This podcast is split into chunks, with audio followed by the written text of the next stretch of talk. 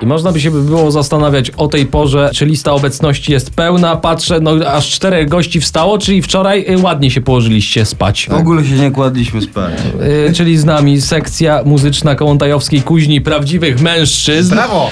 To my. Najprostsza nazwa zespołu, jaką można sobie wymarzyć i wymyślić, y, a są tutaj nie przez przypadek, bo to oni poprowadzą 3 sierpnia Sopocką Noc Kabaretu w Operze Leśnej, jak sama nazwa wskazuje, w Sopocie. Tak jest. To sprawdzimy, czy będzie śmiesznie, e, a możemy to sprawdzić w jeden prosty sposób. No skoro y, są wakacje, no to są też wakacyjne historie miłosne. Macie takie? Nie jedno widzieliśmy na pewno. Była taka sytuacja w Bieszczadach, graliśmy sobie koncert.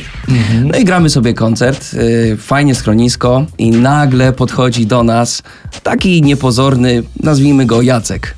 Bardzo Podszedł do nas i mówi do nas, chłopaki wiecie co, bo się pary porobiły, no i trzeba dopinać akcję, nie?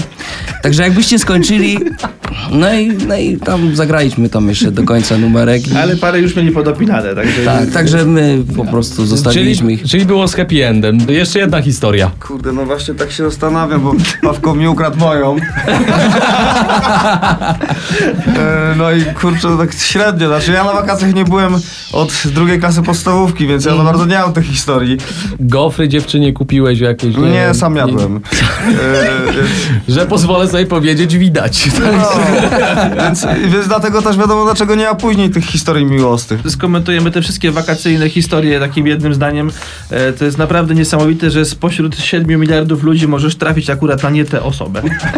3 sierpnia, Sopocka Noc Kabaretu. Na www.rmf.fm też musicie się podzielić swoją wakacyjną historią miłosną. Jeśli nas rozbawicie, czekają bilety.